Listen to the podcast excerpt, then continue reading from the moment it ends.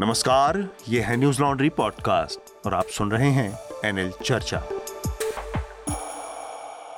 नमस्कार, मैं हूँ अतुल चौरसिया, आपका खर्चा, आपकी चर्चा, हफ़्ता दर हफ़्ता। हम एक बार फिर से लेकर आए हैं न्यूज़ लॉन्ड्री का हिंदी पॉडकास्ट एनएल चर्चा। चर्चा में आप लोगों को पता है, पिछला हफ़्ता काफ़ी उठा पटक उठा पटक भरा रहा है। एक बार फिर से फ़लस्तीन में जंग छिड़ी हुई है। हमास ने इसराइल के ऊपर हमला किया, इसके बाद इसराइल ने काउंटर रिटेलिएशन किया है। ये अभी चल रहा है, बड़ी संख्या में लोगों की जान गई है। हमारी आज की जो चर्चा है, इसी पर फोकस रहने वाली है।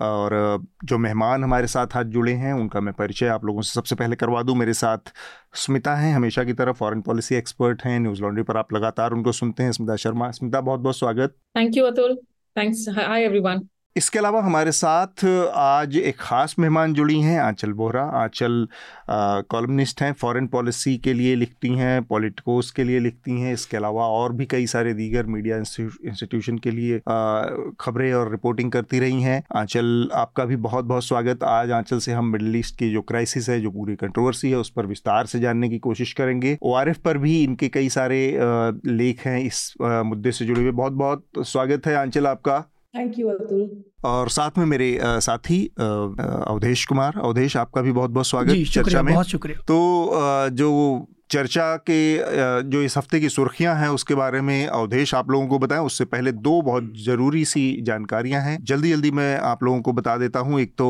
आप लोगों को पता है कि न्यूज़ लॉन्ड्री हिंदी का जो पूरा नया सब्सक्रिप्शन प्लान है, वो इस समय चल रहा है और उसमें कई सारे बहुत ख़ास स्पेशल ऑफर्स इस समय दिए गए हैं। जैसे तीन महीने का जो सब्सक्रिप्शन था, पहले नौ सौ निन्यानवे रुपये का था, वो चार सौ निन्यानवे रुपये में है और छः महीने का जो सब्सक्रिप्शन, पहले अठारह सौ रुपये का था वो नौ निन्यानवे रुपए में उपलब्ध है। ये लिमिटेड पीरियड ऑफ़र है हिंदी न्यूज़ लॉन्ड्री के सब्सक्राइबर्स के लिए तो आप न्यूज़ लॉन्ड्री को सब्सक्राइब करके इसका लाभ उठा सकते हैं। इसके अलावा जो चर्चा आप सुन रहे हैं, बहुत जल्द ये चर्चा पे वॉल के पीछे हो जाएगी तो इसके लिए भी आपको न्यूज़ लॉन्ड्री को सब्सक्राइब करना पड़ेगा। अगर आप चाह रहे हैं आंचल जैसे, स्मिता जैसे और तमाम एक्सपर्ट जो हर हफ़्ते चर्चा में आते हैं, उनकी तमाम जानकारियों से आपको रूबरू करवाते हैं, इनकी बातें को पूरी तरह से समझना है, मुद्दों को समझना है तो फिर आपको जिस भी प्लेटफॉर्म पर, जिस भी पॉडकास्ट प्लेटफॉर्म पर आप चर्चा को सुनते हैं, वहाँ पर आपको न्यूज़ लॉन्ड्री को सब्सक्राइब करना पड़ेगा। एक और छोटी सी जानकारी है और बहुत अहम जानकारी है, वो ये कि हमारा जो एनुअल इवेंट होता है, सालाना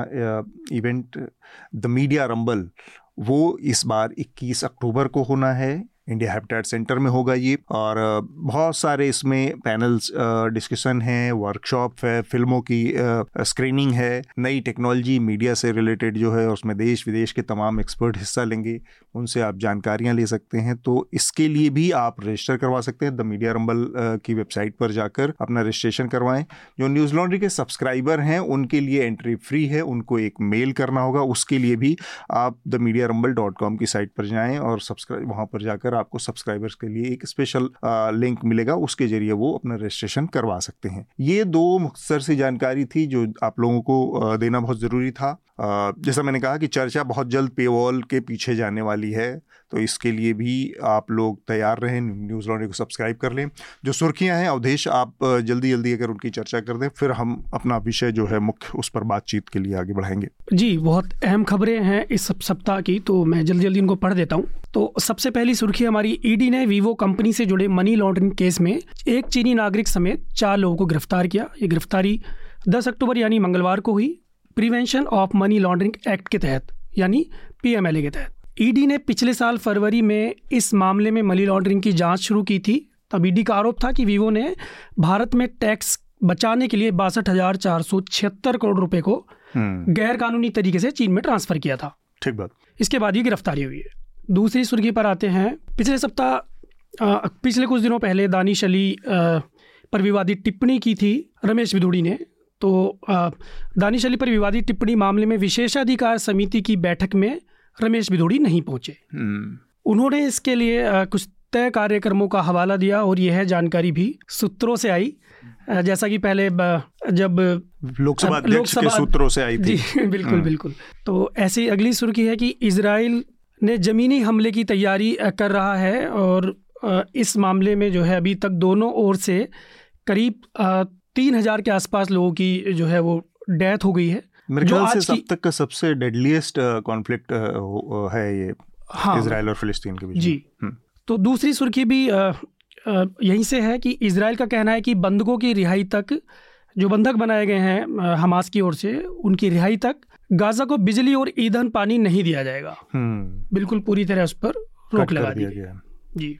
इसके अलावा इसराइली डिफेंस फोर्सेस की एक एक एडवाइजरी आज जारी हुई है। उसमें उन्होंने कहा कि गाजा स्ट्रिप में जो रहने वाले हैं वो वहाँ से निकलकर साउथ गाजा की तरफ़ हाँ चले जाएँ। खाली करने के लिए क्योंकि अब वहाँ पर वो ग्राउंड ऑफेंसिव शुरू करने वाली है ज़मीन पर इसराइली फोर्सेज फोर्सेस अब हम्म। वहाँ पर जाँच पड़ताल शुरू करने वाली हैं।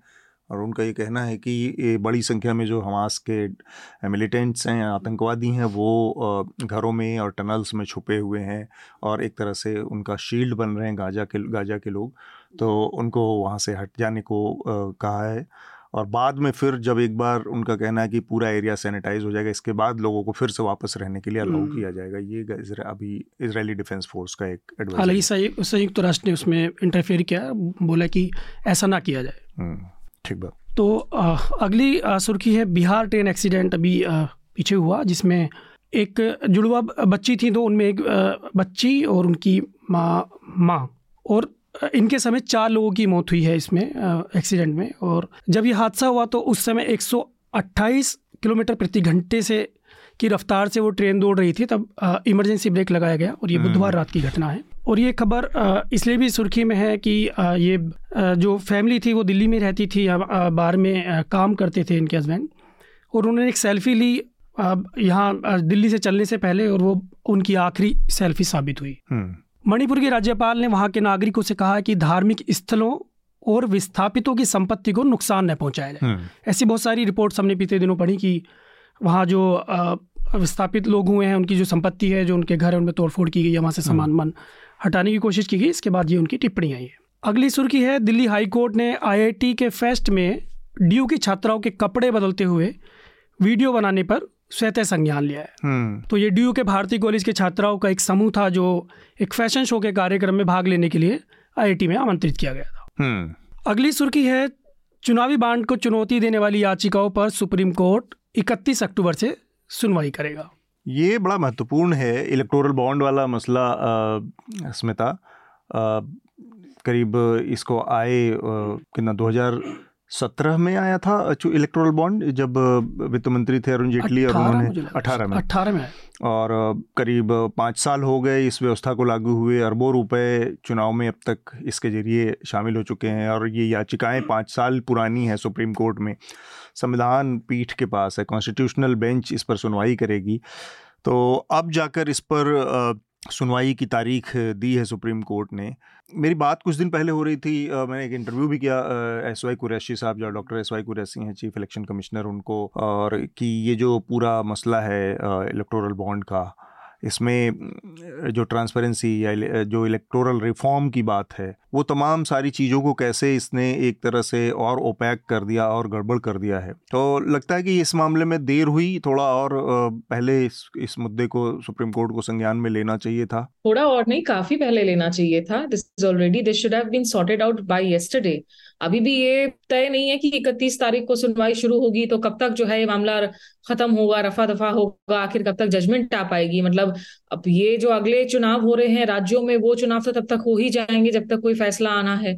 अगले कुछ महीनों में लोकसभा चुनाव है, उसके पहले भी, देखिए भारत में आज की तारीख में हमारी इस पूरी की पूरी राजनीतिक सिस्टम में जो सबसे बड़ी दिक्कत है जो तमाम मसलों का जड़ है, वो है अगर आप आज सरकार के स्तर पर भ्रष्टाचार नहीं हो रही है लेकिन क्या पार्टियों में डायरेक्टली भ्रष्टाचार हो रही है इलेक्टोरल बॉन्ड्स के ज़रिए? क्या वहाँ पर ऐसे पैसे आ रहे हैं जिसके स्रोत के बारे में जानकारी नहीं है?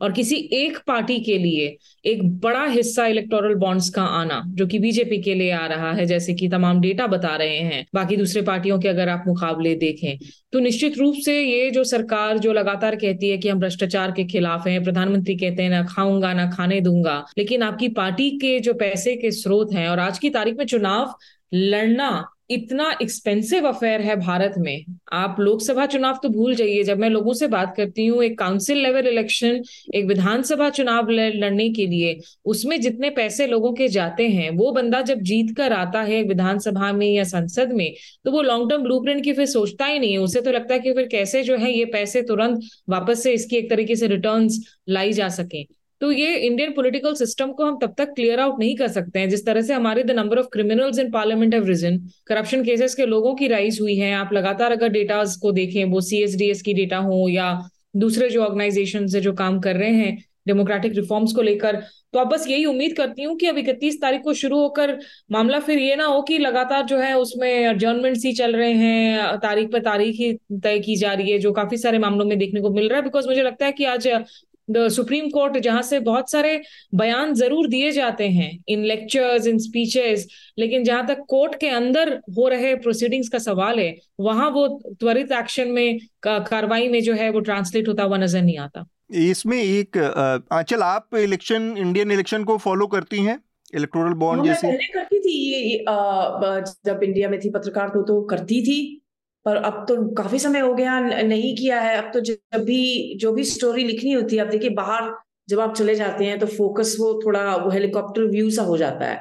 तो यहाँ तो हर बार वो एक ही सी स्टोरी आ जाती है कि मोदी जी जीतने वाले हैं। तो अच्छा। उस क्यों जीतेंगे? लोग क्या कह रहे हैं? उसी पे फोकस ज़्यादा रहता है। पर ये जो डिटेल्स हैं जैसे स्मिता ने डिस्कस किया उन पे यहाँ इतना फोकस नहीं हो पाता है। लेकिन जो जैसा उन्होंने कहा ऐसी सिमिलर समस्याएँ बाहर के देशों में भी हैं। हाँ, बिल्कुल कहाँ से आ रही है पॉलिटिकल पार्टीज़ की? तो आपको जो फंड कर रहा है आपकी कैंपेन वो बाद में आपसे आपका चाहेगा कि वो आप उस, उसका साथ दें। तो लॉबिंग इसी तरीके से बाहर के देशों में भी होती है। ठीक बात है। इसमें दो चीज़ें हैं एक तो आ, किसी भी रिफॉर्म का मसला ये होता है कि उसमें आपने आ, आगे कितने कदम गए हैं और इसमें जो सबसे बड़ी दिक्कत थी हुई है वो इलेक्ट्रोल बॉन्ड वाले मसले में कि पूरी तरह से ज़ीरो ट्रांसपेरेंसी है और जो एक्सेस है, जो जो चंदा देने वाला है, जो लोग दान दो, जो पार्टियों को चंदा दे रहे हैं इलेक्टोरल बॉन्ड के ज़रिए, उनकी जानकारी सिर्फ़ और सिर्फ़ एक बैंक को है स्टेट बैंक ऑफ़ इंडिया जो कि इन बॉन्ड्स को बेचता है और वो सरकारी बैंक है तो इस तरह से बाई डिफ़ॉल्ट उसकी जानकारी सिर्फ़ एक व्यक्ति को होती है, जो कि सरकार है, जो सत्ता में है। तो एक तो ये कि जो लेबल प्लेइंग फ़ील्ड का विचार है कि सबको एक समान अवसर मिले लोकतंत्र में, खासकर चुनावों में, ताकि वो अपने एक एक एक लेवल प्लेइंग फ़ील्ड एक समान अवसर मिले, फिर वो लड़ें और लोगों के बीच अपनी विचार, अपनी बात रखें और फिर जनता उनमें से चुने। तो उसको बहुत पीछे छोड़ देता है और अगर हम आंकड़े देखें तो ये बात और साबित होती है बहुत मजबूती से कि कैसे पंचानवे फ़ीसद तक इलेक्टोरल बॉन्ड एक तरफा बीजेपी को जाते रहे और बाकी जो पाँच परसेंट छः परसेंट इलेक्टोरल बॉन्ड बिकते हैं, उसमें देश की बाकी सारी पार्टियों को मिलते हैं। तो ये अपने आप में एक तरह की बहुत ज़बरदस्त डिस्पैरिटी है। वो ऐसी ही डिस्पैरिटी है जैसे हमारे कॉरपोरेट सेक्टर में आजकल दिख रहा है पिछले आठ नौ सालों में। एक कॉरपोरेट हाउस अचानक से यहाँ से उठकर और दुनिया का तीसरे नंबर का आदमी बन जाता है तो ये डिस्पैरिटी इतना इतना जो तेज़ी से ये गैप बढ़ता है, इसकी जवाबदेही अकाउंटेबिलिटी इसकी जो रेगुलेटरी मैकेनिज्म होने चाहिए, वो जो इंस्टीट्यूशन होनी चाहिए, वो ठीक से काम नहीं कर पाते हैं। तो एक चीज़ और मैं स्मिता, इसमें आपको क्लियर करना चाहूँगा, मैंने कहीं पढ़ा था, लेकिन अभी मैं उसको खोज नहीं पा रहा हूँ, शायद इसको कोर्ट ने एक टाइम बाउंड मैनर में टाइम एक फिक्स पीरियड में इसकी सुनवाई पूरी करने का निर्णय किया है ऐसा शायद है हाँ वो क्या इस है? मसले को जी इकतीस हाँ। इकतीस अक्टूबर को अगर सुनवाई पूरी नहीं होती है तो फिर एक नवंबर तारीख तय की गई है हाँ। कि एक नवंबर को इस पर सुनवाई हो अच्छा जी ठीक है ये मुझे सिर्फ़ एक एक जो लास्ट पॉइंट ऐड करना चाहूँगी इसमें अतुल क्योंकि ये सवाल जो है ना किसी भी लोकतंत्र में जब आप लोकतांत्रिक मूल्यों की और आप संस्थानों की बात करते हैं उसमें पारदर्शिता जवाबदेही होना बहुत ज़रूरी हो जाता है। और कल देखिए इस सप्ताह हम लोगों ने जो राइट टू इन्फॉर्मेशन एक्ट है सूचना का अधिकार है उसके अट्ठारह साल पूरे हुए हैं। और पिछले कुछ सालों में खास करके दो हज़ार के बाद से हमने देखा है कि कैसे खुद इस कानून को जो लोगों के सशक्तिकरण के लिए लाया गया था इसमें कितनी सारी अब खामियाँ आई हैं कि कितने वीकेंड हुए हैं इंफॉर्मेशन कमीशन भी। तो एक हर लेवल पर जब आप सूचना के अधिकार के साथ आप खिलवाड़ करते हैं उस पर प्रहार करते हैं वो भले ही आरटीआई एक्ट हो या फिर इलेक्टोरल बॉन्ड्स हो कि कहीं किसी शेल कंपनी से पैसे तो नहीं आ रहे हैं ये भी तो जानना ज़रूरी है कि ये पैसे आखिर आ कहाँ से रहे हैं कहाँ से डाइवर्ट हो रहे हैं। ये हम्म। लोगों का ये जनता का हक है एक लोकतंत्र में जानने का और इसकी जानकारी मिलनी भी ज़रूर ज़रूर चाहिए। अगर आप कह रहे हैं कि मैं दुनिया का सबसे पुराना सबसे बड़ा जो है मैं मदर ऑफ़ डेमोक्रेसी हूँ तो। ठीक बात है। आगे बाकी हेडलाइंस भी कर लेते हैं जल्दी से। तो अगली सुर्खी है दिल्ली उच्च न्यायालय ने सुप्री दिल्ली उच्च न्यायालय ने सुब्रमण्यम स्वामी की आरटीआई याचिका पर चीनी घुसपैठ पर केंद्र से जवाब मांगा है। हम्म। जिसमें उन्होंने आरटीआई लगाई थी और जवाब मांगा था कि भारत का कितना जो कब्जा जो है चीन ने किया है। और उन्हें दावा किया था कि लद्दाख की हम्म। करीब चार हज़ार वर्ग किलोमीटर ज़मीन जो है वो चीन ने अपने हड़प ली है। ठीक बात। पाँच राज्यों में सात से तीस नवंबर तक मतदान होगा और तीन दिसंबर को नतीजे आएँगे। ठीक तो मध्य प्रदेश में सत्रह राजस्थान में पच्चीस छत्तीसगढ़ में दो चरणों में चुनाव होगा सत्रह और सात। मिजोरम में सात नवंबर को और तेलंगाना में तीस नवंबर को वोट डाले जाएँगे। तो इस पर हम विस्तार से चर्चा करेंगे। वहीं बीते दिनों अफ़गानिस्तान में छः दशमलव तीन तीव्रता का भूकंप आया जिसमें हम्म। अब तक चौबीस सौ लोगों की उससे ज़्यादा लोगों की मौत हो चुकी है। ठीक बात है। सुप्रीम कोर्ट ने छब्बीस सप्ताह की गर्भ अवस्था को ख़त्म करने पर कहा है कि हम किसी बच्चे को नहीं मार सकते। हम्म, अ, अगली हमारी खबर है पठानकोट हमले का मास्टरमाइंड शाहिद लतीफ़ पाकिस्तान की मस्जिद में मारा गया। हम्म, अज्ञात हमलावरों ने उन पर गोली बारी की जिसमें उनकी मौत हो गई। हम्म, एनआईए ने छह राज्यों में पीएफआई के खिलाफ छापेमारी की है। जिसमें यूपी मध्य प्रदेश राजस्थान दिल्ली महाराष्ट्र और तमिलनाडु में छापेमारी की हम्म। ये जो जो मसला आप कर रहे थे सुप्रीम कोर्ट ने जो कहा है कि 26 महीने की प्रेगनेंसी को टर्मिनेट करने का ऑर्डर हाँ। वो नहीं दे सकती क्योंकि एक बच्चा है जिसके एक तरह से उसकी हत्या करने जैसा अपराध होगा और दूसरा लगे हाथ सुप्रीम कोर्ट ने इस मामले में हॉस्पिटल को और डॉक्टरों को भी काफ़ी लताड़ा है और उनको इस बात के लिए कि आपने जिस तरह की समस्या है जिस तरह की स्थिति थी उसमें समय रहते और अर्जेंसी जो सेंस ऑफ़ अर्जेंसी होती है कि इस मामले को कितनी जल्दी निपटना चाहिए इसके लिए कितनी जल्दबाजी करनी सप्ताह चाहिए। के तो उन सब चीज़ों के लिए आगाह नहीं किया पेशेंट को जिसकी वजह से ये स्थिति बनी। तो ये भी है इस मामले में एक एक लार्जर फ्रेमवर्क और रूल्स और रेगुलेशन भी बनाने की बात सुप्रीम कोर्ट कह रही है कि कैसे इस तरह के मामलों से निपटा जाए। एक और सुर्खी हाँ। थी जो भी भारत ग्लोबल हंगर इंडेक्स में पाकिस्तान हम्म, बांग्लादेश से पीछे चला गया और दुनिया के 125 देशों में 111वां स्थान मिला है। हम्म। तो केंद्र भारत सरकार ने रिपोर्ट को गलत बताया भारत सरकार तो ने इस रिपोर्ट को खारिज कर दिया है कहा कि ये गलत नियत से जारी की गई और भारत को बदनाम करने की नीयत हाँ, से जारी की गई रिपोर्ट है। ऐसा बहुत सारी और रिपोर्ट में भी भारत सरकार का यही रवैया रहा है। तो कुछ लेटर्स भी हैं लोगों के जो हम बाद में पढ़ेंगे। हम इसराइल और फिलिस्तीन की बात करें उससे पहले थोड़ा सा बातचीत हम करेंगे जो पाँच राज्यों के विधानसभा चुनाव की घोषणा हुई है। उसके बारे में जैसा कि अभी अवधेश ने बताया कि मध्य प्रदेश में सत्रह नवंबर को चुनाव होगा छत्तीसगढ़ में सात नवंबर और सत्रह नवंबर को होगा हम्म। और राजस्थान में 25 नवंबर को होगा। तेलंगाना में 29 या 30 को है एक बार ये कन्फर्म करने की ज़रूरत है और सात को ही होगा मिजोरम में। ठीक है? तो ये चुनाव तीस नवंबर है अतुल। तीस है ओके। हम्म। ठीक बात। तो जो पाँच राज्यों में एक दिलचस्प चीज़ हो रही है खासकर मध्य प्रदेश में कुछ चीज़ें हुई हैं हाल के दिनों में और उस नज़रिए से जो राजनीति में एक उठापटक दिख रही है ऐसा पिछले नौ दस सालों में लगभग बंद हो चुका था। लोगों को उम्मीद नहीं थी कि ऐसा होगा। वो हो रही है, उस पर थोड़ा सा मैं कमेंट एक, आप लोगों का चाह रहा था कि एक हफ़्ते पहले तक एक बहुत बड़े पैमाने पर मध्य प्रदेश में ये सुर्खी या अफवाहें चल रही थी, अटकलबाजियाँ चल रही थी कि शायद शिवराज सिंह चौहान जो मध्य प्रदेश के मुख्यमंत्री हैं, उनको टिकट नहीं देगी भारतीय जनता पार्टी। और तीसरी लिस्ट में जाकर उनकी उनका टिकट अनाउंसमेंट हुआ है। खैर इस बीच में जो हुआ, वो ज़्यादा दिलचस्प है। और शिवराज सिंह चौहान ने, उनको पार्टी ने, भारतीय जनता पार्टी ने मुख्यमंत्री पद का उम्मीदवार भी नहीं घोषित किया है। और वो लगातार तमाम जनसभाओं में जाकर लोगों से ये अपील कर रहे थे, लोगों से ये डायरेक्ट कम्युनिकेशन कम्युनिकेट कर रहे थे कि मुझे मुख्यमंत्री बनना चाहिए कि नहीं बनना चाहिए तो जनता कहती थी हाँ। फिर वो कहीं कहीं एक बड़ी बड़ी भावुक सी अपील कर देते थे कि मेरे चले जाने के बाद मैं बहुत याद आऊँगा, ऐसा भाई, ऐसा मामा नहीं मिलेगा। एक जनसभा में उन्होंने ये भी कहा कि मुझे मुख्यमंत्री बनना चाहिए कि नहीं? और फिर नेक्स्ट वाला सवाल बहुत इंटरेस्टिंग था कि प्रधानमंत्री मोदी जी को बनना चाहिए कि नहीं बनना चाहिए? तो एक तरह का प्रेशर टैक्टिक्स अभी तक क्या था? जब से मोदी और शाह की भाजपा जो हमारे सामने आई, जो बहुत ताकतवर बन के उसमें स्टेट से इस तरह का चैलेंज किसी ने देना किसी से उम्मीद नहीं की जा सकती थी, की जाती थी कि कोई देगा। पहली बार शिवराज सिंह चौहान, और शिवराज सिंह चौहान की पॉलिटिक्स अगर देखें तो बड़ी दिलचस्प पॉलिटिक्स है। उन्होंने नरेंद्र मोदी से बड़ी लाइन खींची है भारतीय जनता पार्टी में। चार बार के मुख्यमंत्री हैं वो, चार इलेक्शन लगातार उनके नेतृत्व में एक नहीं, लेकिन तीन तो उनके नेतृत्व में भारतीय जनता पार्टी जीती है और 20 साल के करीब बीच में ग्यारह, पंद्रह, सोलह महीने छोड़ दिए जाए तो लगातार वो उन्होंने, वो मुख्यमंत्री रहे हैं। जबकि अगर नरेंद्र मोदी को देखा जाए तो वो 12 साल मुख्यमंत्री रहने के बाद सीधे 10 साल मुख्यमंत्री रहने के बाद सीधे प्रधानमंत्री पद की रेश में शामिल हो गए। तो एक किस्म का जो अंदर भारतीय जनता पार्टी के जो टकराव या खींचतान है, वो पहली बार सतह पर आती दिखी। इस विधानसभा चुनाव में भारतीय जनता पार्टी के नज़रिए से मध्य प्रदेश में और कमोबेश यही स्थिति वसुंधरा राजे के नज़रिए से राजस्थान में हो गई है, जिसको हम कहते हैं कि भारतीय जनता पार्टी का कांग्रेसीकरण हो गया है। कांग्रेस जिन दिक्कतों से जूझती थी, जिसको हम फैक्शनलिज्म कहते थे ग्रुप ग्रुपिज्म और अलग अलग गुट बने हुए थे, लड़ाइयाँ चलती थी उनकी, और वो एक दूसरे को हराने का काम करते थे, वो चीज़ आज भारतीय जनता पार्टी की स्टेट यूनिट्स में रैम्पेंट दिख रही है। और चुनाव लड़ा जा रहा है नरेंद्र मोदी के एक चेहरे पर।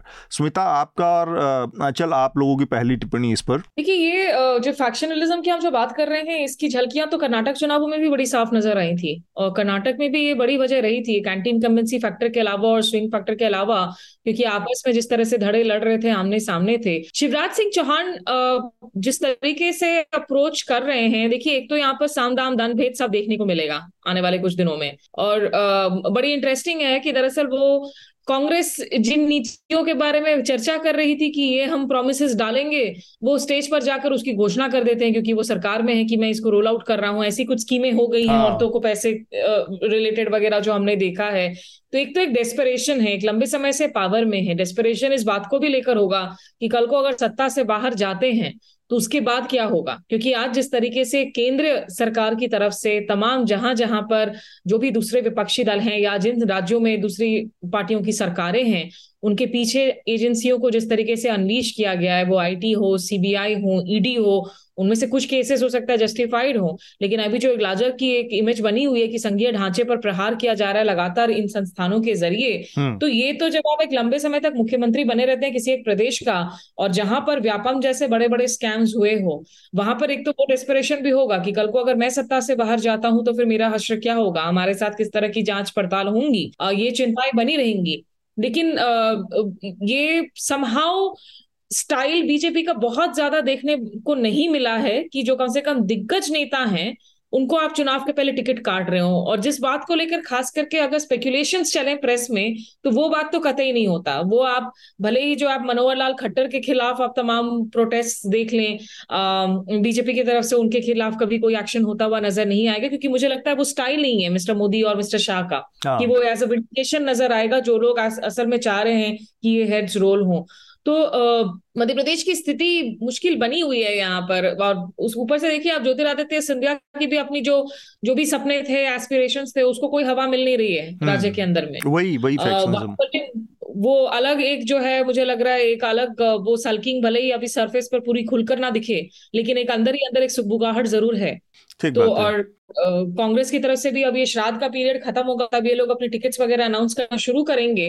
लेकिन स्थिति तो गड़बड़ है हम्म। शिवराज सिंह चौहान के लिए ये कतई आसान स्थिति नहीं है इस वक्त मध्य प्रदेश में। ये यही बात राजस्थान में कांग्रेस के लिए भी कही जा सकती है क्योंकि अशोक गहलोत और सचिन पायलट के बीच में जिस तरह की खींचतान और मची हुई थी और जो लड़ाइयाँ थी एक समय पे अभी लग रहा है कि शायद दोनों के बीच में पार्टी समझौता करवाने में सफल रही है या ऐसा कुछ लेकिन वो लड़ाई भी सरफेस पर आ सकती है और एक दूसरे को नुकसान पहुंचाती है ये भी आ, कहा जा रहा है इनके बारे में लेकिन एक चीज़ जो आप बता रही थी स्मिता बड़ा हम्म। दिलचस्प है कि आ, किस तरह से और ये मेरी एक नेता कांग्रेस के नेता हैं मध्य प्रदेश के उनसे बात हो रही थी तो उन्होंने मुझे बताया कि ये लोग जो जिन कांग्रेस पार्टी जिन नीतियों की घोषणा या अनाउंसमेंट कर रही थी शिवराज सिंह हम्म। चौहान उससे मिलती जुलती कोई नीति को सीधे अप्लाई लागू करने की घोषणा करते क्योंकि तब तक मॉडल कोड ऑफ़ कंडक्ट लागू नहीं हुआ था तो वो लागू कर दे रहे थे इस चक्कर में पिछले करीब तीस दिनों में बाईस तेईस दिनों में कांग्रेस पार्टी ने कोई घोषणा ही नहीं की जब तक मॉडल कोड ऑफ़ कंडक्ट नहीं आ गया। उन लोगों ने स्ट्रेटेजिकली इसे दूरी बुलाई कि ये हवा निकाली जा रही है हर डाल डाल में पात पात वाला मामला चल रहा है यहाँ पर। पर बड़ी कॉपी ले, लेकिन राजस्थान में ना मुझे एक डिफरेंस नज़र आ रहा है अतुल। हालाँकि वहाँ पर बहुत सारे लोग वसुंधरा राजे सिंधिया की बात कर रहे हैं कि वो शायद प्रबल चेहरे के तौर पर। Um, मैं मैं जिन लोगों से बात कर रही हूँ उनका कहना है कि आप दरअसल उसमें शेखावत को देखेंगे वसुंधरा राजे सिंधिया की जगह।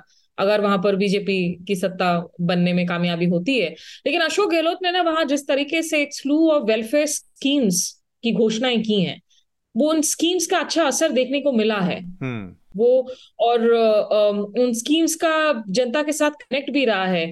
मुझे सचिन पायलट के साथ चाहे जितनी भी लड़ाइयाँ चल रही हों Gehlot is a crafty politician Gehlot की एक अलग वेट है और वो इस खेल को खेलना जानते हैं। तो राजस्थान में हालाँकि आमतौर पर देखने को मिलता है कि जिस तरह से सरकारें बदल जाती हैं लेकिन इस बार का खेल, अगर कांग्रेस के ये जो वेलफेयर स्कीम्स वगैरह हैं, क्योंकि उनके लिए वहाँ पर ज़्यादा बड़ी दिक्कत, बीजेपी ने जिसको चुनौतीपूर्ण जो मुद्दा बनाया है चुनौती के लिए, वो है दलित हम्म। की सिक्योरिटी का मामला हाँ. कि दलित के साथ आप क्या व्यवहार कर रहे हैं जो आमतौर पर यूपी मध्य प्रदेश जैसे राज्यों में जो है कांग्रेस उनके खिलाफ लगाती है तो यहाँ पे आ, मामला जो है वो काफ़ी पेचीदा लग रहा है लेकिन फिर भी मुझे लग रहा है कि उसमें गहलोत को सचिन पायलट उतनी नुकसान नहीं पहुँचा रहे हैं जितना कि बाहर से लग, लग रहा है एक और अपडेट कर दूँ फिर आंचल से जानकारी लेंगे इस मामले पर उनकी टिप्पणी उनका कमेंट लेंगे कि भारतीय जनता पार्टी ने पूरी स्ट्रेटजी जो अपनी बदली उसमें एक ये भी नई रणनीति के तौर पर देखा है दिख रहा है कि उन्होंने अपने बहुत सारे एम को सांसदों को विधानसभा चुनाव के हम्म। मैदान में उतार दिया है उसमें कई सारे सेंट्रल मिनिस्टर्स हैं जिनको विधानसभा चुनाव में उतार दिया है तो एक अलग किस्म की रणनीति है। आप इसको डेस्परेशन कहें, आप इनको चिंता कहें, अंदर एक बेचैनी कहें, या फिर आप ये कहें कि एंटी इनकम्बेंसी बहुत ज़बरदस्त है मध्य प्रदेश में, लेकिन यही रणनीति कांग्रेस यहाँ राजस्थान में भी भारतीय जनता पार्टी ने अपनाई है। तो ये एक सिम्टम सिम्टम कहें या सिग्नल कहें कि जो इशारा दे रहा है कि भारतीय जनता पार्टी बहुत कंफर्ट जोन में नहीं है। आंचल? देखिए अगेन थोड़ा दूर से देख रही हूँ मैं आपके बहुत डिटेल पॉलिटिक्स। जो जो आप बातें कर रहे हैं। लेकिन फैक्शनल फैक्शनलिज्म तो पॉलिटिक्स की रियलिटी है और पॉलिटिकल पार्टीज़ में हर जगह होता है और अच्छी बात भी है। Disagreement hmm. तो होना चाहिए। डिसएग्रीमेंट एम्बिशन के लिए भी होता है जो स्मिता जैसे उन्होंने कहा आपने कहा वो एम्बिशस है बाकी लीडर्स तो लड़ रहे हैं आगे आने के लिए। लेकिन नीति के ऊपर भी डिसएग्रीमेंट होता है ये तो अच्छी चीज़ है। लेकिन आई थिंक प्रॉब्लम ये है और यही प्रॉब्लम कांग्रेस में थी यही बीजेपी में भी है कि ये थोड़ा कल्ट सिस्टम है। hmm. ये ना डेमोक्रेसी थोड़ा फंक्शनल पूरी तरह से डेमोक्रेसी नहीं है ये पार्टीज़ डेमोक्रेटिक नहीं है।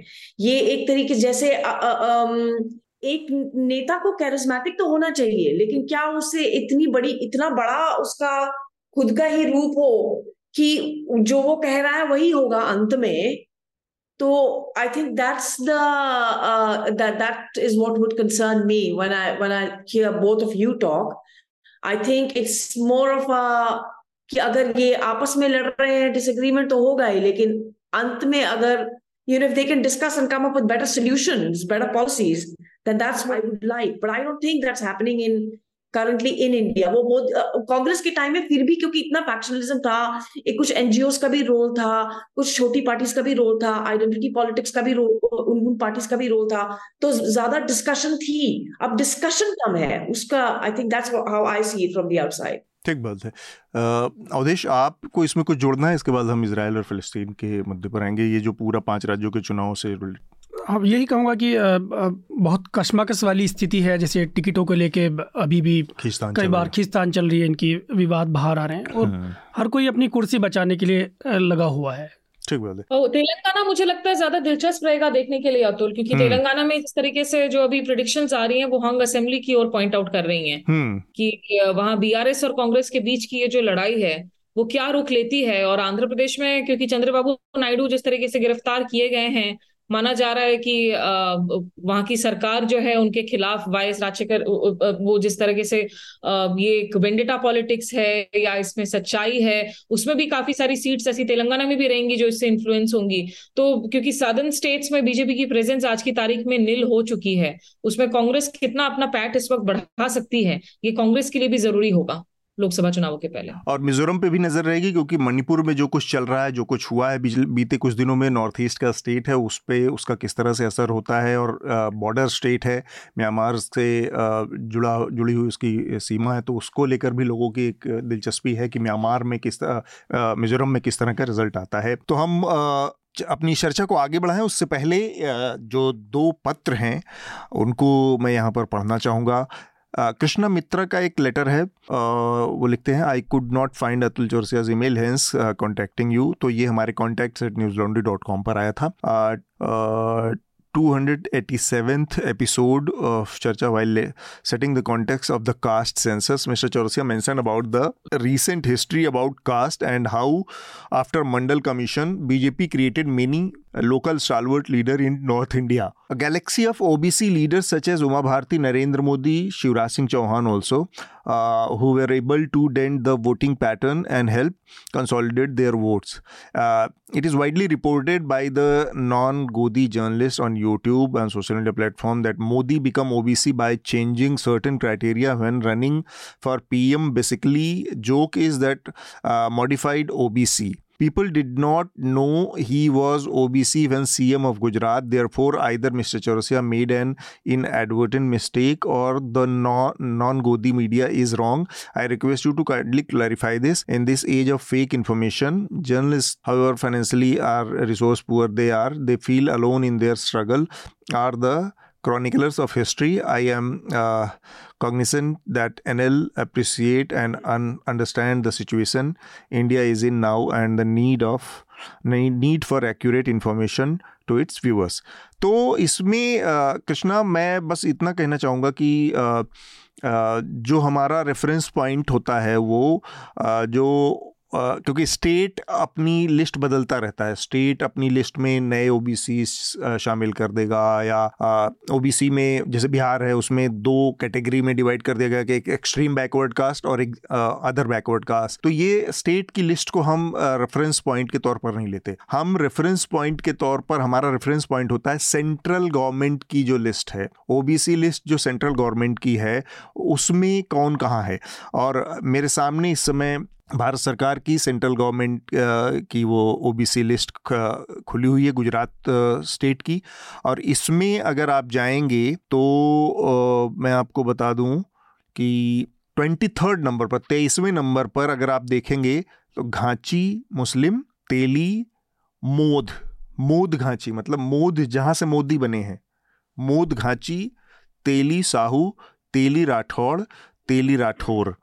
ये तेईसवें नंबर की जातियाँ हैं जो कि ओबीसी की लिस्ट में आती हैं, जिससे नरेंद्र मोदी बिलोंग करते हैं, और ये ओबीसी ही थे। तो ऐसा नहीं है कि उनके प्रधानमंत्री बनने के बाद या उन्होंने अपने, हो सकता है स्टेट की लिस्ट में कुछ हेर फेर उन्होंने किया हो या उसमें चेंज उन्होंने किया हो वोट का स्टेट गवर्नमेंट का अपना एक अधिकार होता है। तो उसके तहत उन्होंने शायद किया हो। आ, बाकी आ, ये बात सच है कि आ, जो पूरी मंडल कमीशन के बाद ओबीसी पॉलिटिक्स जब आ, आ, नया अपना आकार ले रही थी जिसमें मुलायम सिंह से लेके लालू यादव से लेके और तमाम दलित नेताओं को भी आप उसमें रख सकते हैं उसी समय उनकी राजनीति का भी उदय हुआ चाहे वो मायावती हो काशीराम हो पासवान हो नीतीश कुमार हो बड़ी संख्या में। तो उसी समय भी आग देखें तो अगर आप देखेंगे तो पाएँगे कि कल्याण सिंह से लेकर, नरेंद्र मोदी से लेकर, उमा भारती से लेकर, शिवराज सिंह चौहान से लेकर, एक पूरी ओबीसी लीडरशिप को आगे बढ़ाया गया, क्योंकि उस समय की पॉलिटिकल रियलिटी को देखकर ये लोग भाप गए थे, भारतीय जनता पार्टी, जो कि कमोबेश एक अपर क्लास सवर्ण पॉलिटिक्स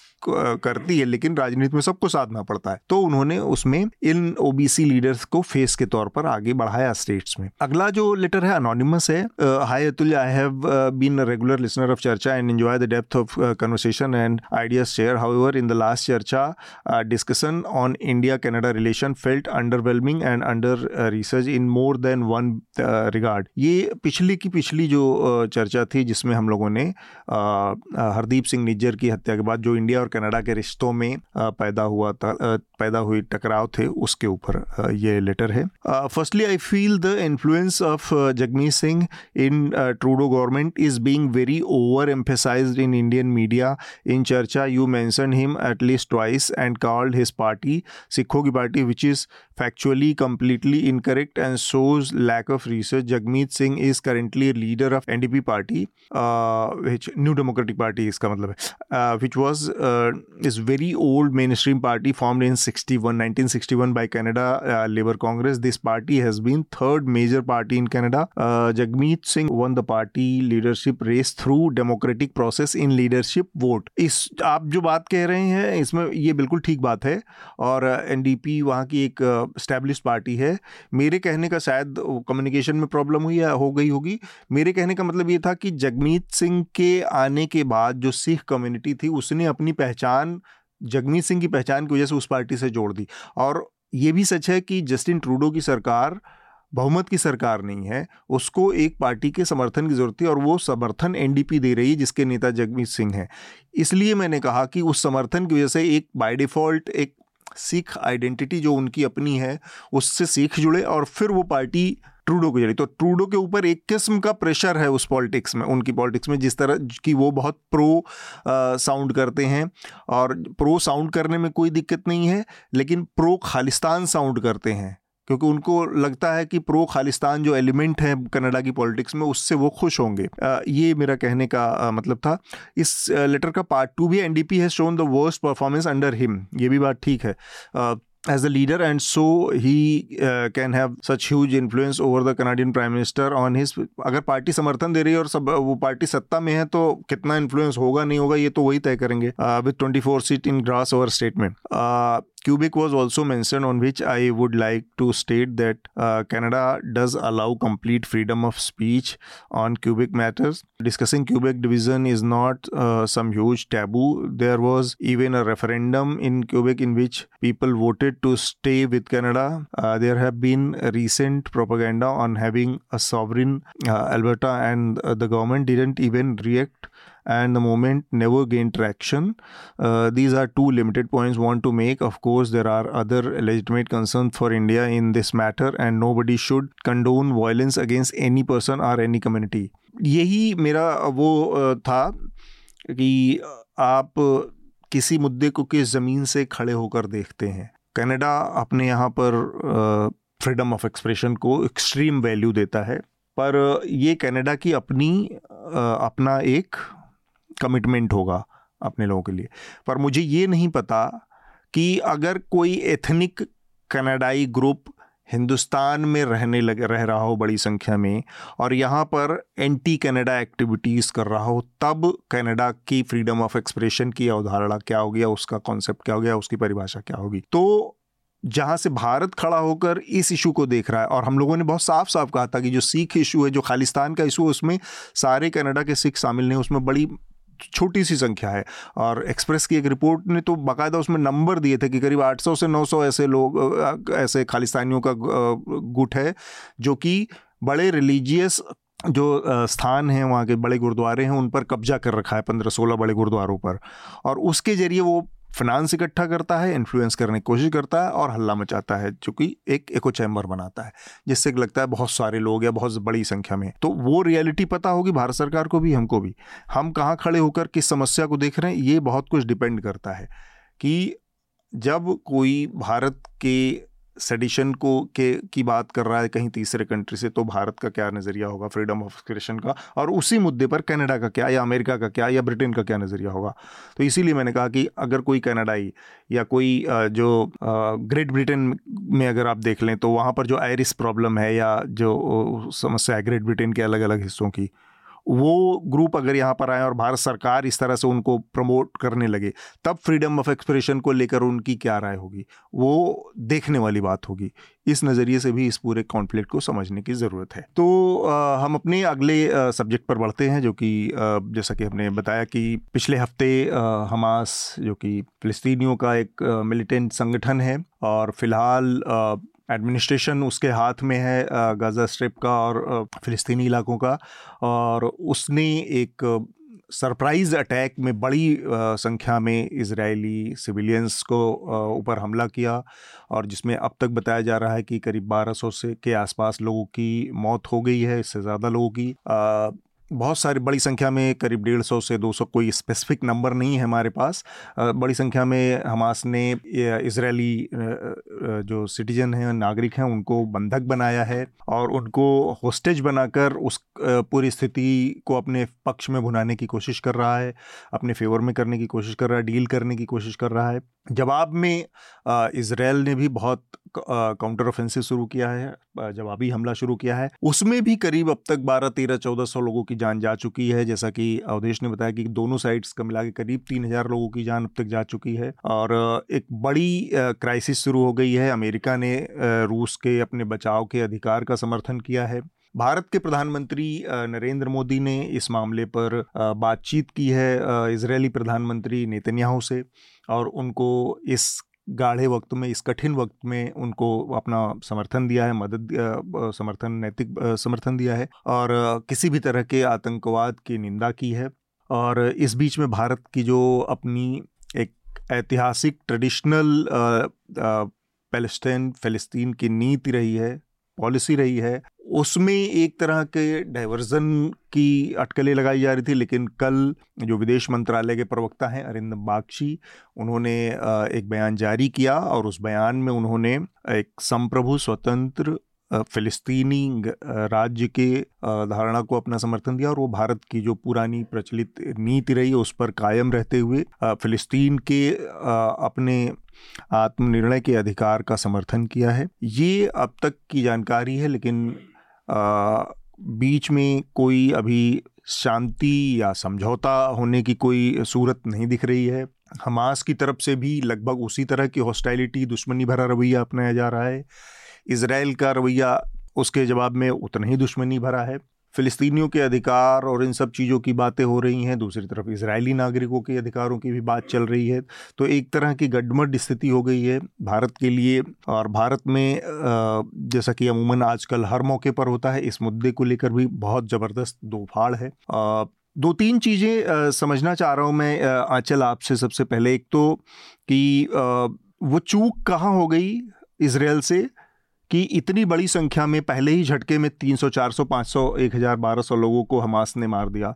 जबकि ये माना जाता है कि इसराइली जो जासूसी का सिस्टम है, उनका जो सर्विलांस सिस्टम है, उनकी जो टेक्नोलॉजी है बहुत बहुत हाई एंड की है और वो सब चीज़ों पर नज़र रखते हैं, बिना उनकी जानकारी के गाजा स्ट्रिप में या जो भी फ़िलिस्तीनी डोमिनेटेड अरब डोमिनेटेड इलाके हैं, उसमें बहुत ज़्यादा कुछ वो ऐसी गतिविधि नहीं कर सकते। लेकिन जितनी बड़ी संख्या में रॉकेट्स और ये सारी चीज़ें इस्तेमाल हुई हैं, उसने एक तरह से इसराइली पूरी के पूरी जो जो बना हुआ था एक एक इमेज बनी हुई थी उसको तार तार कर दिया है कि इनके क्या कोई रास्ता निकाल लिया गया है? क्या ये लोग इतना एडवांस हो चुके हैं कि वो इसराइली जो हाई एंड टेक्नोलॉजी है उसको भी अब एक तरह से उसको चूना लगा सकते हैं और उसको धोखा देकर अपने ऑपरेशंस को अंजाम दे रहे हैं? देखिए ये तो बहुत बड़ा सवाल है कि क्या गलती हुई इसराइल से और क्या उनके पास इंटेलिजेंस थी जिसको उन्होंने इग्नोर किया? एक जो कॉमन एनालिसिस जो फॉर्म हो रहा है यहाँ वो ये है कि थोड़े वो जैसे एक आप लेजी हो जाते हैं या हम्म। आपको लगता है कि ये ऐसा तो कुछ होगा ही नहीं जब आप इमेजिन नहीं करते ऐसे किसी अटैक को आप एक्सपेक्ट नहीं करते तो आप तैनात तो हैं बॉर्डर पे लेकिन देखिए जो एक तो ये इंटेलिजेंस फेलियर तो है ही लेकिन अगर किसी ने मन बना ही लिया है कि वो ऐसा भयानक अटैक करेगा तो उसको आप किसी भी हंड्रेड परसेंट रूप से कोई भी एजेंसी उसको नहीं रोक सकती। अगर किसी ने ऐसा सुसाइडल कामाकाजी फिदाइन अटैक करने का मन बना ही लिया है तो उसको रोकना भी बहुत मुश्किल होता है चाहे आपकी इंटेलिजेंस कितनी भी अच्छी हो। एक तो ये बात है। दूसरी बात ये बड़ा सवाल रहेगा कि इनकी इंटेलिजेंस क्या ये कहानियाँ ही हैं कि इनकी इंटेलिजेंस इतनी अच्छी है या इनकी या ग्राउंड पे you know is it just a myth और रियलिटी ये हम्म। तो लंबा सवाल रहेगा अभी यू नो इसके ऊपर काफ़ी जैसे जैसे सबूत आएगा उसके ऊपर बात होगी लेकिन जितना जिस हिसाब से अटैक हुआ है और जो मैंने इस रीजन में रह के जाना है ये काफ़ी लंबे समय की प्लानिंग होगी और मैं मुझे इस पे आश्चर्य नहीं होगा कि अगर ये जो हमास के फाइटर्स थे ये पहले से ही वहाँ मौजूद थे हम्म। ये गए कुछ लोग तो गए होंगे क्योंकि काफ़ी बड़ी संख्या में गए हैं क्योंकि वो माहौल ऐसा बन जाता है। लेकिन आई वोट बी सरप्राइज़ कि ये वहीं पे पहले से प्लान करके थे। जी। और क्योंकि इनको ईरान और हिजबुल्ला इनकी काफ़ी सपोर्ट है तो ये बहुत डिसिप्लिन से बहुत प्लानिंग से काम करने वाली मिलिटेंट ऑर्गेनाइजेशन है हिजबुल्ला खुद को पॉलिटिकल ऑर्गेनाइजेशन कहती है but it's both armed and political तो uh, एक तरीके Hezbollah I would call it an armed organisation and Hamas a militant organisation now the question is कि अगर हमास भी टेररिस्ट ऑर्गेनाइजेशन है जिस तरीके का उन्होंने अटैक किया है। लेकिन ये काफ़ी प्लान करके इन्होंने अटैक किया है। आप ये सवाल उठा सकते हैं इंटेलिजेंस एजेंसीज पे कि उनसे क्या चूक हुई लेकिन अगर इस तरीके का ही अटैक करना है तो इट्स ऑल्सो डिफ़िकल्ट टू उसको आप कैसे किस तरीके से रोकेंगे? क्योंकि बॉर्डर्स को क्रॉस किया जा सकता है। हमने देखा है सीरिया से हज़ारों लोग चल के आए हैं यूरोप hmm. तो बॉर्डर्स इतने परमानेंट नहीं होते। इंटेलिजेंस इतनी अच्छी कभी भी आप समझ रहे हैं। Yeah. तो वो जो टैक्ट जिस तरीके से उन्होंने किया, उन्होंने मन बनाया हुआ था, प्लान किया हुआ था, बारीकी में कि कैसे करेंगे, जाएँगे और मारेंगे।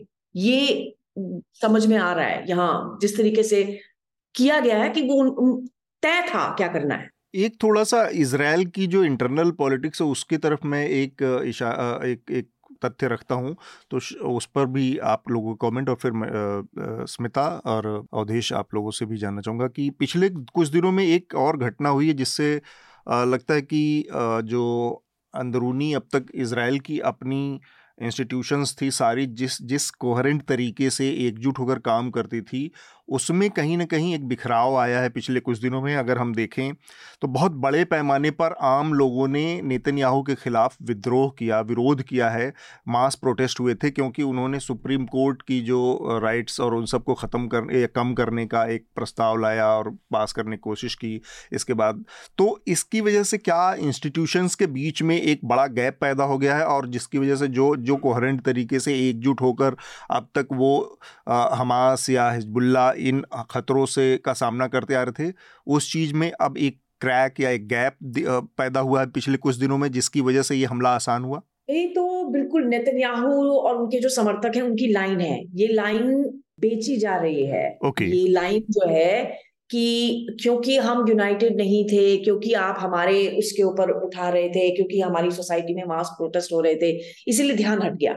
लेकिन डिफरेंट ऑर्गेनाइजेशंस का काम है ये बॉर्डर पे देखना।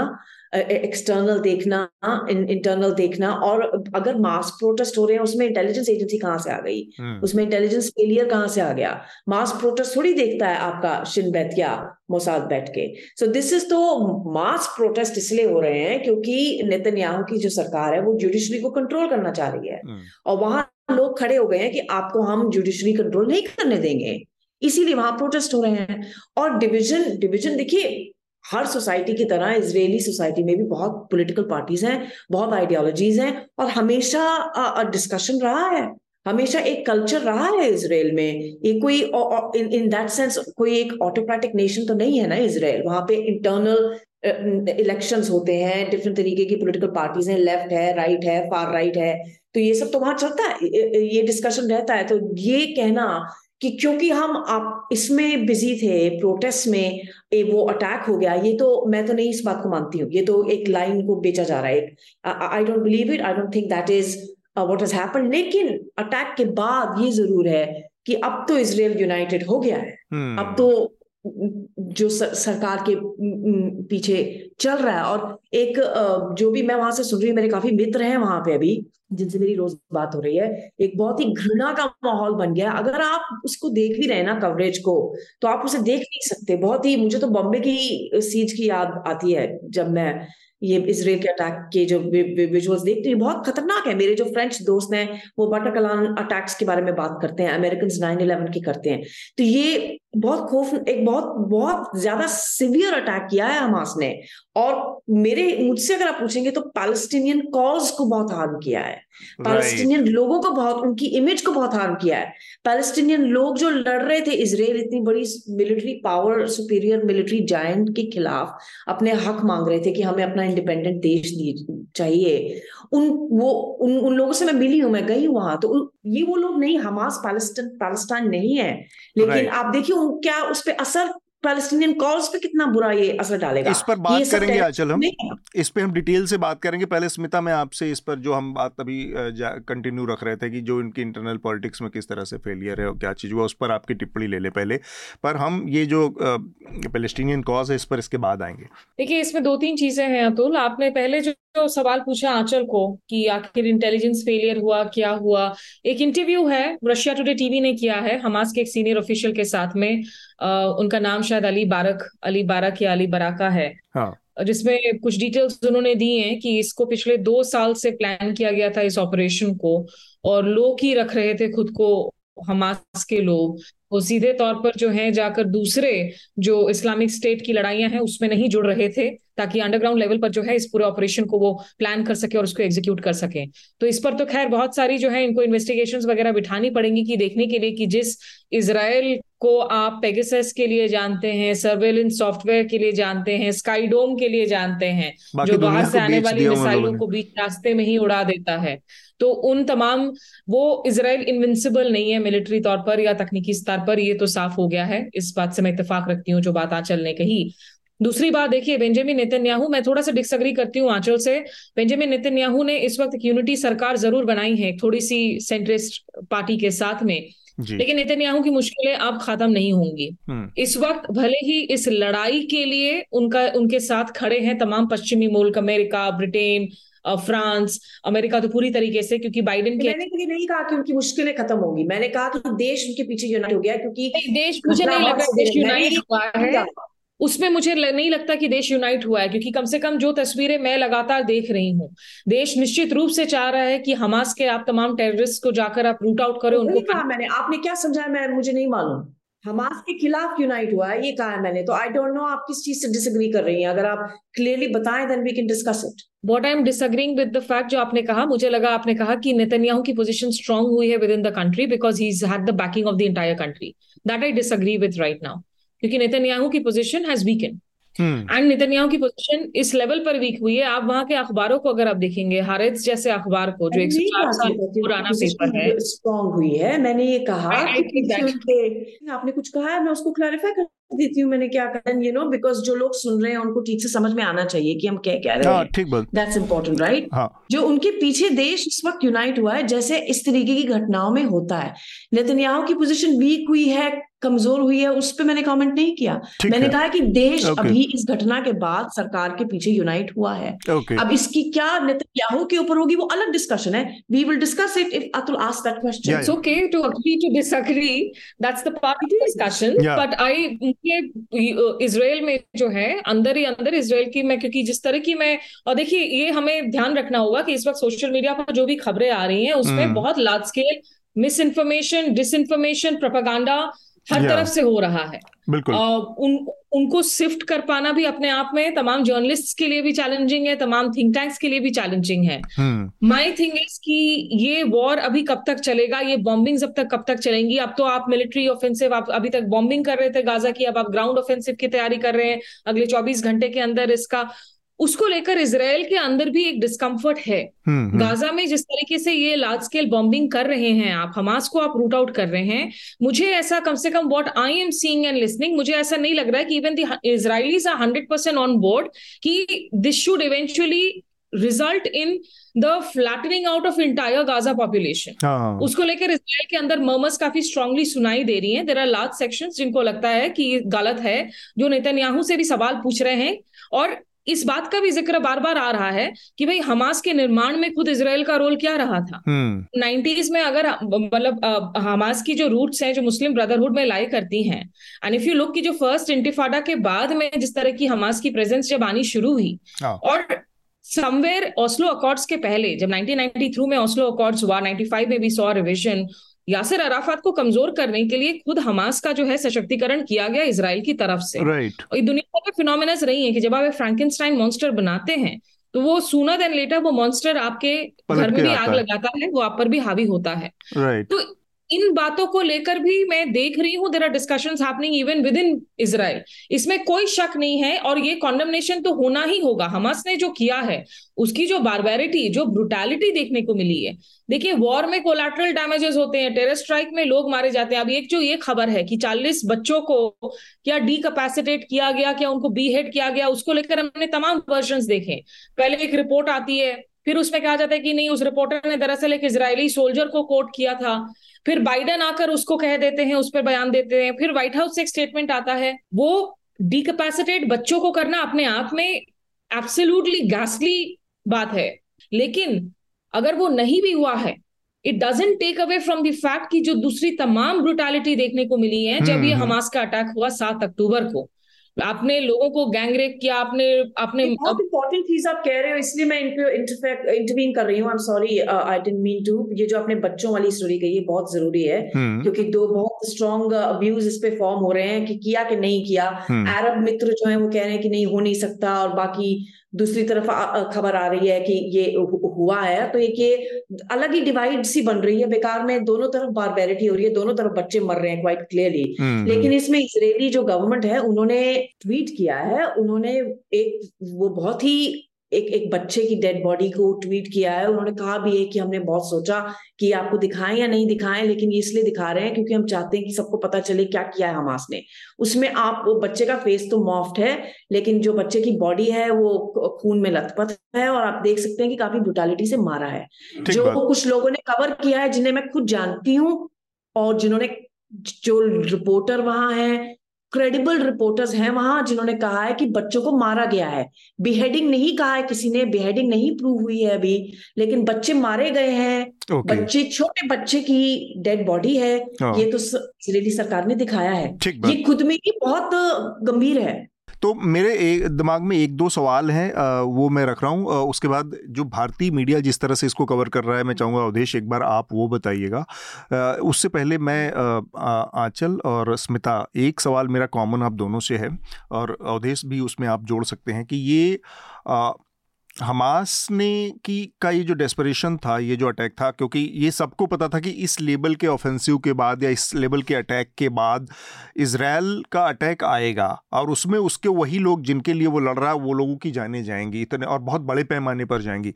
क्योंकि ये कोई ऐसी बात नहीं कि जिसकी जिसका आकलन या जिसका अनुमान नहीं लगाया जा सकता था कि हम जब इतने बड़े पैमाने पर एक अटैक एक लड़ाई शुरू करेंगे तो इसराइल जो कि अब इस बात के लिए बदनाम कहें, मशहूर कहें, है कि वो बदला लेता है दूसरे देश दूसरे देशों में घुस के बदला लेता है तो वो तो वहाँ पर आपने एक तरह का पूरा फुल फ्लेजेड वॉर ही छेड़ दिया तो वो बदला लेगा। इसके बावजूद क्या पिछले साल भर दो साल तीन साल चार सालों में ऐसा क्या चेंजेस रहे जिसने हमास को इस लेवल तक डेस्परेट किया कि ये सारे रिस्क उठा के अपने तमाम लोगों को दांव पर लगाकर भी आपने तीन बहुत इंपॉर्टेंट चीज़ें बोल दी ये क्लैरिफाई करनी बहुत ज़रूरी है। पहली चीज़ तो हमास ये कहना कि हमास जिसकी चीज़ के लिए लड़ रहा है जो मैं समझती हूँ आपका मतलब था पैलेस्टीनियंस की इंडिपेंडेंट स्टेट लेकिन ये तो नहीं है ज़रूरी अपने लिए भी लड़ रहा है वो उनकी खुद की भी एम्बिशन है उनकी खुद की भी आइडियोलॉजी है। पीस तो नहीं चाह रहे हैं ना वो वो इसराइल के साथ बैठ के ये तो नहीं कहते कि अरे आप हमारे नेबर हैं। आइए बैठ के इसका कुछ सोल्यूशन क्यों नहीं निकालते?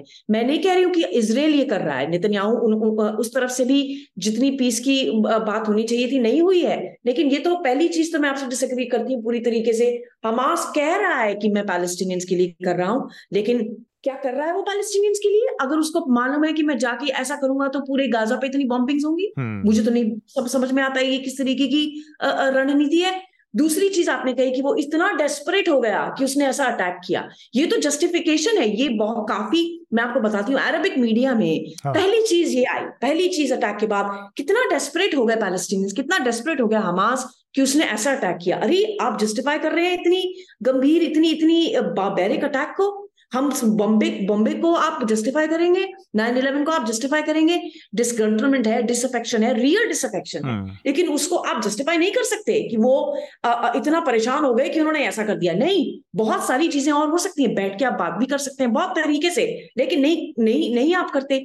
तो हुआ असल में ये है दो दो चीज़ें हुई हैं। तीसरा आप आपने जो कहा कि क्या क्योंकि कारण भी है कारण है जिस जिस वजह से जो घृणा है घृणा का माहौल है बन रहा है। वो ये है कि आप एक बॉर्डर बना के एक दीवार लगा के या आप एक ये एक खड़ी करके ये नहीं सोच सकती कि आप सेफ़ हैं। इसराइल ये नहीं सोच सकता कि अब हम सेफ़ रहेंगे क्योंकि हमारी इंटेलिजेंस अच्छी है क्योंकि हमारे पास आयरन डोम है। तो किसी ना किसी आपको रूप में सोल्यूशन तो निकालना ही है ना। अगर आप एक आ, ये जो कारण ये जो रीजनिंग है ये इस्तेमाल की जाती है पैलेस्टीनियन ग्रुप्स के साथ जैसे कि हमास जैसे कि इस्लामिक जिहाद जो और भी एक्सट्रीमिस्ट है और जो असल में बदला है वो है ईरान का सपोर्ट हम्म। क्योंकि ईरानियन सपोर्ट इन्हें ज़्यादा मिली है और इनको ट्रेनिंग्स वगैरह ज़्यादा इन ग्रुप इन ग्रुप्स को मिली है। सेटलर्स जो इजरायली सेटलर्स हैं, उन्होंने आके पैलेस्टीनियंस को परेशान किया है, घरों से निकाला है। अल जो इनकी मॉस्क है, वहाँ वहाँ पे जाके क्लैशेस हुए हैं पुलिस के साथ। तो ये, और जो एक बहुत बड़ी चीज़ हुई है, वो ये भी हुई है कि एब्राहम अकॉर्ड साइन हुए हैं। मुसलमान देशों की इसराइल के साथ दोस्ती हो रही है। अब सऊदी अरेबिया की अगर इसराइल से दोस्ती हो जाए डील हो जाए तो क्या कॉज नहीं खत्म हो गया?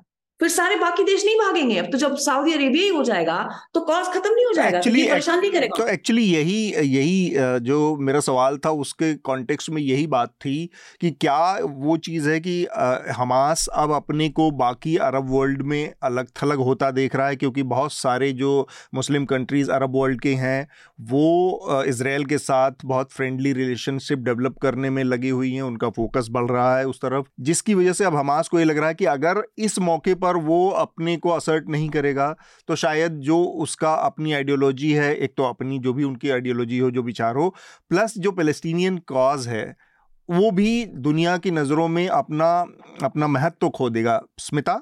देखिए इस इसमें कोई दो राय नहीं है कि ये एक कंट्रोल और असर्शन ऑफ़ कंट्रोल की लड़ाई भी चल रही है between Hamas and the Palestinian leadership themselves Palestine में भी अगर आप देखें like Israel there is actually leadership crisis Israel के अंदर जो एक दिक्कत हुई है पिछले कुछ सालों में खास करके एक्सट्रीम फार राइट के राइज के साथ में अग्रेशन बहुत ज़्यादा मल्टीपल टाइम्स बढ़ा है। एनी जेस्टर्स एनी ओवर्चर्स की पीस की कोशिश कर लें, जो इलीगल सेटलमेंट्स हैं, वो एक्सपैंड हुई हैं कंट्रोल कहीं ज़्यादा बड़ा है। आप एक टैप को बार बार टर्न ऑन टर्न ऑफ़ कर रहे हो गाजा में। दूसरी बात है कि सिमिलरली विद पैलेस्टीन आप देखिए नाइनटीज में आप यासर अराफत की बात करते हैं आज की तारीख में पैलेस्टीन में भी हो या इसराइल के अंदर में भी हो आपको वो लीडरशिप क्राइसिस नज़र आएगी कि आज अगर आप किसी तरीके से अब ये वॉर को खत्म होने के बाद यहाँ से आगे क्या? हम्म। क्या करें इसके बाद? गाजा के जो आज दो मिलियन से ज़्यादा लोगों को आप वो कह रहे हैं कि आप खाली कर लें आप कहीं और चले जाएँ इन ये लोग वापस कहाँ जाएँगे? और ये प्रॉब्लम तो नहीं चले जाने वाली है। जो रूट कॉज है इस कॉन्फ्लिक्ट का वो तो बना रहेगा। हम्म। तो अगर इस रूट कॉज को सॉल्व करना है अगर कोई रिवाइवल होना है या तो किसी अरब पीस अकॉर्ड का या ऑस्लो अकॉर्ड का ये बातचीत आगे कौन बढ़ाएगा? इस सिचुएशन में निश्चित रूप से हमास का जो ये अटैक है ये खुद एक असर्शन अटैक है। ये दिखाने के लिए कि actually we are the group that are in control of the Palestinian issue Palestine के इंडिपेंडेंस से मैं भी मानती हूँ कि इनका कोई लेना देना नहीं है। This is now really about the group becoming larger than life एक मॉन्स्टर है एक दात्य है जो पैदा हुआ है और इस दात्य को लग रहा है कि अब जो तमाम नियंत्रण है वो मेरे पास ही होनी चाहिए। तो ये वो लड़ाई भी है। ये द पैलेस्टीनियन स्टेटहुड के इश्यू से इसकी इस, इसका जुड़ाव नहीं है। ये जो बातें नज़र आई हैं। तो बड़ा सवाल ये हो जाता है कि अब where will this stop and how will this stop ठीक बात यहाँ पर एक बहुत डिटेल से मेरे ख्याल से आंचल और स्मिता ने दो तीन बातें समझाई हैं। भारत के नज़रिए से हम अब इन लोगों से बात करेंगे, लेकिन उससे पहले जो भारत का मीडिया है, भारत में जिस तरह से इस मुद्दे को लेकर बंटवारा दिख रहा है और ख़ासकर प्रधानमंत्री ने खुद भी जिस तरह का जिस जो जो मीडिया ने प्रधानमंत्री के बयान को दिखाया कि उन्होंने नेतन्याहू से बात की और हर तरह का समर्थन दिया और निंदा की टेररिज्म की, जो कि हमारा स्टैंड है टेररिज्म को लेकर। उसके बाद से भारतीय मीडिया में इस, ये मसला किस तरह से सामने आ रहा है? देखिए, मैं कहूँगा कि मैं जो इसराइल वहाँ के कुछ पेपर खंगाल रहा था तो हेरेस जो न्यूज़पेपर है हम्म। उसके संपादकीय में देख रहा था कि मतलब कितनी बेहतरीन रिपोर्टिंग वहाँ हो रही है वह बार बार गवर्नमेंट से सवाल कर रहे हैं और जो पिछला वहाँ काफ़ी समय से जो पॉलिटिकल डिस्प्यूट था जो चाहे वो जो वहाँ की सुप्रीम कोर्ट में जो है हाँ। वहाँ के नेता जो है जिस तरह प्रमुख घुसने की कोशिश कर रहे थे अपना दबदबा बनाने की कोशिश कर रहे थे वहाँ से लेकर अभी तक का जितना भी पूरा मामला है वो लगातार वहाँ की मीडिया उनसे सवाल कर रही है हम्म। इस तरह पहली बात तो हमारे यहाँ देखा ही नहीं जाता है। अगर हमारे यहाँ इस तरह हम गवर्नमेंट से सवाल कर लें तो यू लग जाता है आईटी एक्ट के तहत कार्रवाई हो जाती है।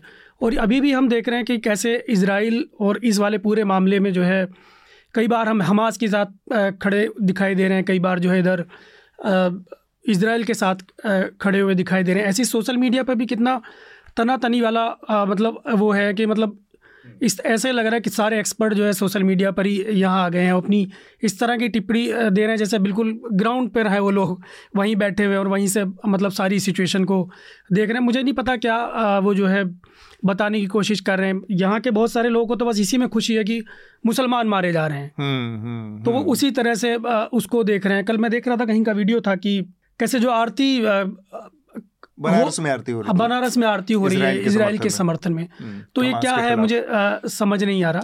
ये ये सही पॉइंट है अब देश का क्योंकि इसको लेकर मेरी भी बातचीत हो रही है काफ़ी डिप्लोमैट्स के साथ। एक हाँ। रही एक टेंशन होता है हमारे यहाँ पे जब war mongering reporters parachute drop कर दिए जाते हैं ऐसे कॉन्फ्लिक्ट्स में। हाँ। और अगर इसको आप एक इस्लामोफोबिया के प्रिज्म से कवर कर रहे हैं अरब स्ट्रीट में आज की तारीख में भारत के जो ताल्लुकात हैं, तमाम मुल्कों के साथ जो काफ़ी बदले हैं। मोदी सरकार को मैं इस बात का श्रेय दूँगी। आज सऊदी हो इसराइल हो, आप एक मिडिल ईस्ट क्वाड की बात करते हैं, जिसमें यूएई इसराइल इंडिया, यूए एक साथ खड़े हैं यूएस के साथ में। आपने जी ट्वेंटी के दौरान देखा कि मिडिल ईस्ट कॉरिडोर प्रोजेक्ट की अनाउंसमेंट की गई बड़ी फैनफेयर के साथ में। उस पर अभी शॉर्ट टर्म पर तो निश्चित रूप से असर पड़ेगा, क्योंकि सऊदीज ने अपने टॉक्स को सस्पेंड कर दिया है पुल आउट कर दिया इसराइल के साथ में। लॉन्ग टर्म ये कनेक्टिविटी प्रोजेक्ट है, मुझे लगता है it will come back on track लेकिन India has to be very careful क्योंकि अरब स्ट्रीट में जिस तरह की एक वापस से एक फोर्स कंसोलिडेशन होगी in support of Palestine in support of Gaza उसमें अगर हमारे रिपोर्टर्स इस तरह से नज़र आए कि हम एक, एक रिलीजियस कलर देकर इसको कवर कर रहे हैं तो फिर हमारी मुश्किलें बढ़ सकती हैं। आज एक वीडियो भी इस बाबत आया है कि भारतीय कुछ रिपोर्टर्स कवर कर रहे हैं और वो अपने उसी जिंगोइस्टिक अंदाज में हल्लाबाजी कर रहे हैं और उनको एक पैलेस्टीनियन या Palestinian sorry Israeli Israeli soldier ने धीरे बात कर इसराइली सोल्जर ने उनको चुप करा दिया कि आप ऐसे क्या हल्ला मत करो आप भारत के रिपोर्टर तो थे वो। ये स्थिति है वहाँ पे बन रही है anyway in fact Atul you know क्योंकि ये आंचल तो अल जजीरा के साथ काम कर चुकी हैं और ये अग्री करेंगी हम लोग एक साथ इंडियन न्यूज़ रूम में काम कर चुके हैं जो एक और बड़ी दिक्कत होती है।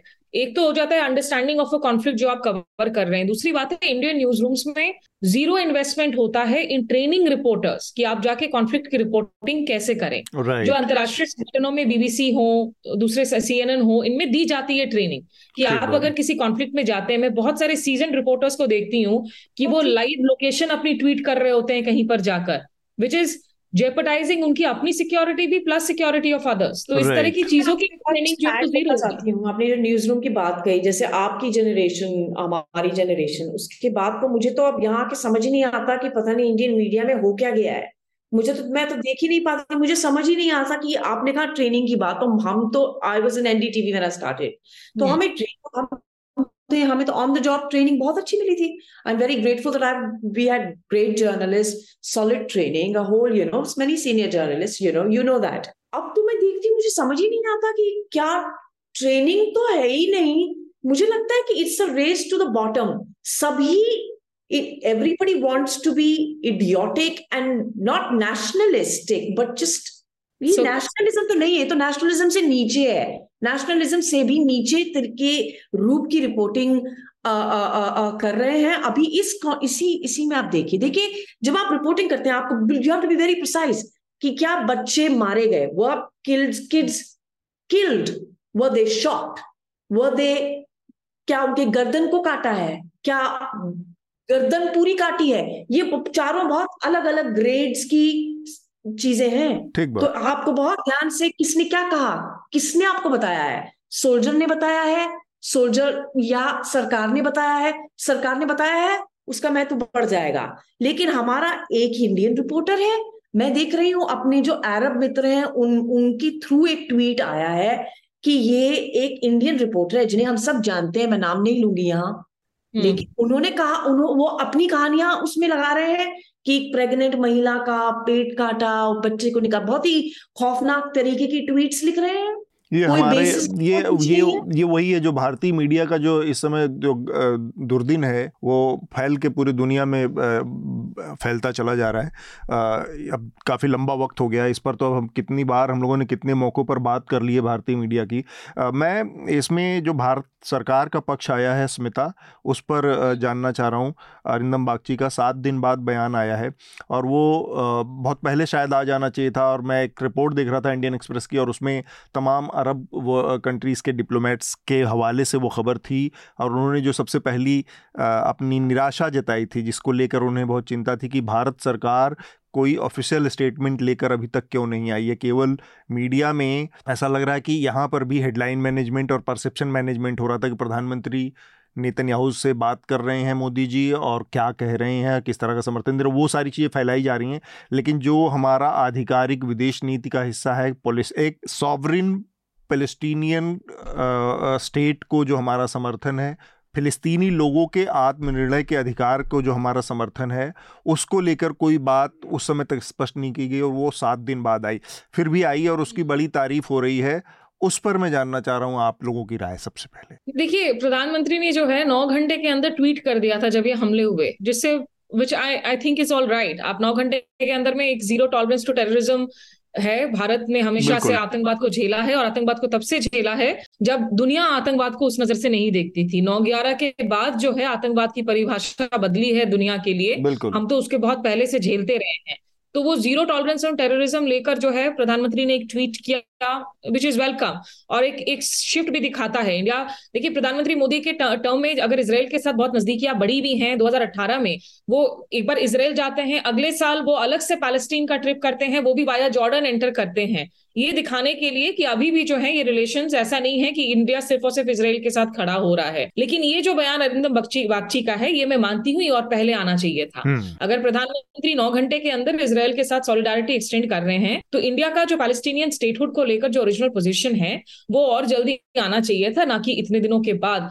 लेकिन अब इस सरकार में इस तरह की डिलेज होती हैं अब मतलब क्या ही बोले हम अब मणिपुर में तो इतना वक्त लग गया था प्रधानमंत्री को एक बयान तक देने में वहाँ तो अभी तक विज़िट भी नहीं किया है उन्होंने। तो अब ये सरकार की अपनी कैलकुलेशन हैं कि किस हिसाब से कब वो जवाब दें उस पर कोई कुछ कह नहीं सकता है। जो विदेशों में आपके दोस्त हैं या रिपोर्टर्स हैं उन लोगों से बातचीत में आप लोगों को भारत के स्टैंड को लेकर क्या सुखबुगाहट मिल रही है आंचल? देखिए इंडियन पॉलिसी शिफ्ट हुई है। ये जो डिलेज हैं ये ये भूल थोड़ी गए वो कि हमें ये कहना है। हम्म। उनको भी ऐसा थोड़ी होता है ये। तो बहुत स्ट्रेटेजिक चीज़ें बहुत इंपॉर्टेंट चीज़ें हैं।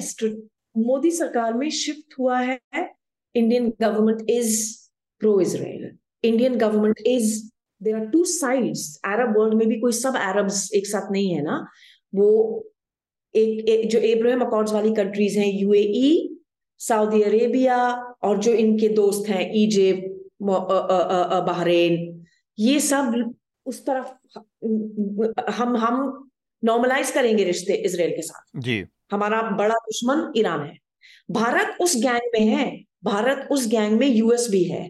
भारत उस तरफ़ है काफ़ी क्लियरली पहले बीच में था अभी बीच में नहीं है अभी उनकी तरफ़ है। लेकिन इसका मतलब ये नहीं है कि ईरान के साथ रिश्ते खराब किए। ईरान के साथ रिश्ते रखे हैं, जो एक अच्छी पॉलिसी है इंडियन पर्सपेक्टिव की तरफ़ से अगर आप देखें तो। पैलेस्टाइन का जब सवाल आता है तो उन्होंने कहा है कि हाँ आप बनाइए स्टेट वो तो सभी सपोर्ट कर रहे हैं, वो कौन नहीं सपोर्ट करता है कि आप तो पैलेस्टाइन का एक इंडिपेंडेंट स्टेट हो। आप इसराइली और पैलेस्टीन बैठिए, साथ में और सोल्यूशन कीजिए, ये इंडिया का स्टैंड है। ये तो सबका सबका, सब, सभी का स्टैंड है। इसमें कोई खास बात नहीं है। If you ask me the way I been looking at Indian policy the shift towards the middle east there is a shift it's shifted from the centre towards Israel quite clearly ठीक बात। अवधेश कुछ इसमें जोड़ना है आपको? भारत की जो पूरी ये इसराइल की तरफ़ झुकाव है प्लस जो हमारा पुराना ट्रेडिशन था कि फ़लस्तीनी राज्य के आत्मनिर्णय के अधिकार को उनके राज्य को स्वतंत्रता को एक समर्थन था। देखिए मैं जब पढ़ रहा था तो मतलब जो भी ज़मीनी डिस्प्यूट है उसके साथ जो है चाहे वो नेहरू हो इंदिरा गांधी हो या बीच में हम्म। मनमोहन सिंह हो अटल बिहारी वाजपेयी हो या नरेंद्र मोदी हो इन सबने उस चीज़ की बात करी है कि जो ज़मीनी वहाँ पर कब्ज़ा है उसको फ़िलिस्तीन को देना चाहिए और जो एक इंडिपेंडेंट कंट्री है उसके समर्थन उन्होंने किया है हम्म। लेकिन हमास ने जिस तरह इसराइल पे हमला किया है अटैक किया है अब सोचिए कि मतलब जो स्काई डोम है जो आयरन डोम है वो मतलब उसने सर काम करना बंद कर दिया पाँच हज़ार बम मतलब रॉकेट जो है छोड़े गए और वो 20 मिनट के अंदर। हम्म। तो इसको कोई समर्थन नहीं करेगा। हमास ने जो किया है वो तो उसको भरना पड़ेगा। हम्म। और इसीलिए वो सब लोग जो है उसके विरोध में आए थे। लेकिन इसका मतलब ये नहीं है कि फिलिस्तीन का विरोध कर रहे हैं। हम्म। वो हमास का विरोध है बेसिकली ठीक हमास जो टेररिस्ट ऑर्गेनाइजेशन है जिस तरह उसने हमला किया और अब इतने सारे लोगों को किडनैप करके लेके चला गया। करीब डेढ़ सौ से दो सौ लोग हैं।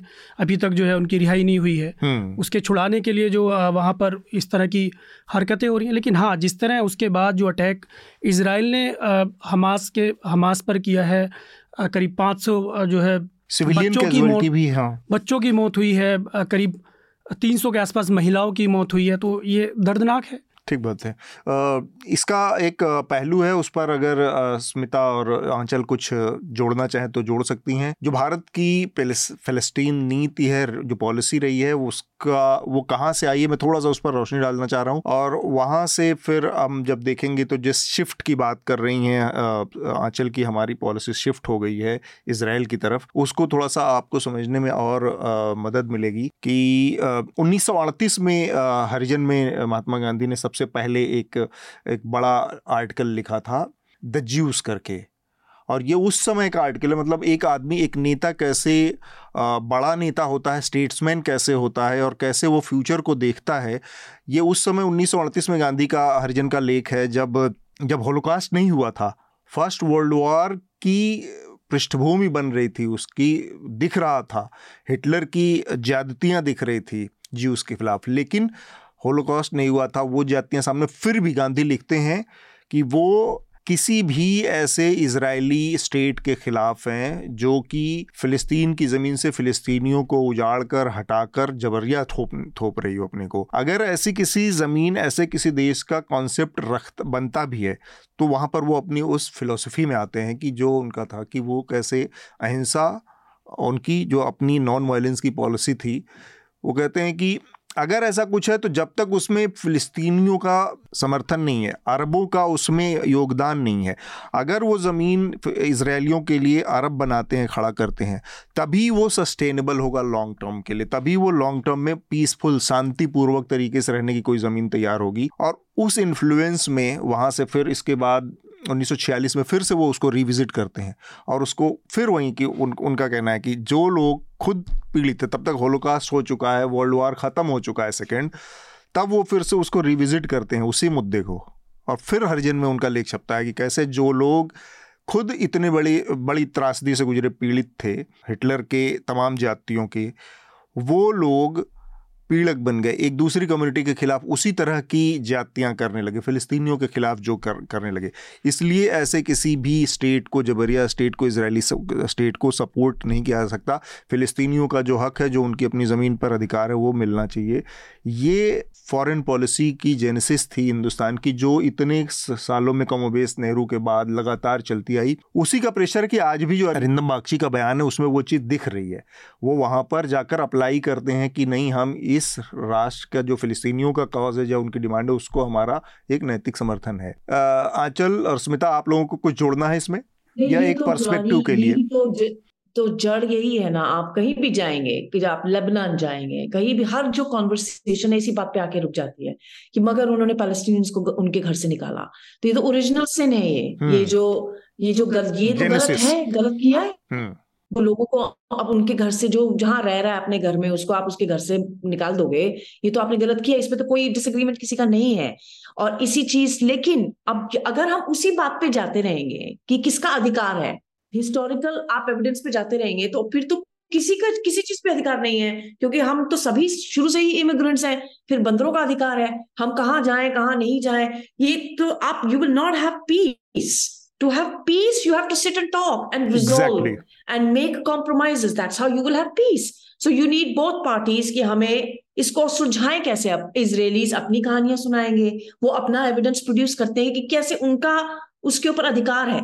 जो मॉरल पोजिशन है जो खाली भारत की नहीं कई कंट्रीज़ की कि पैलेस्टाइन एक टू स्टेट सोल्यूशन हो पैलेस्टीन का एक अपना स्टेट हो और ये दोनों साथ में रहे।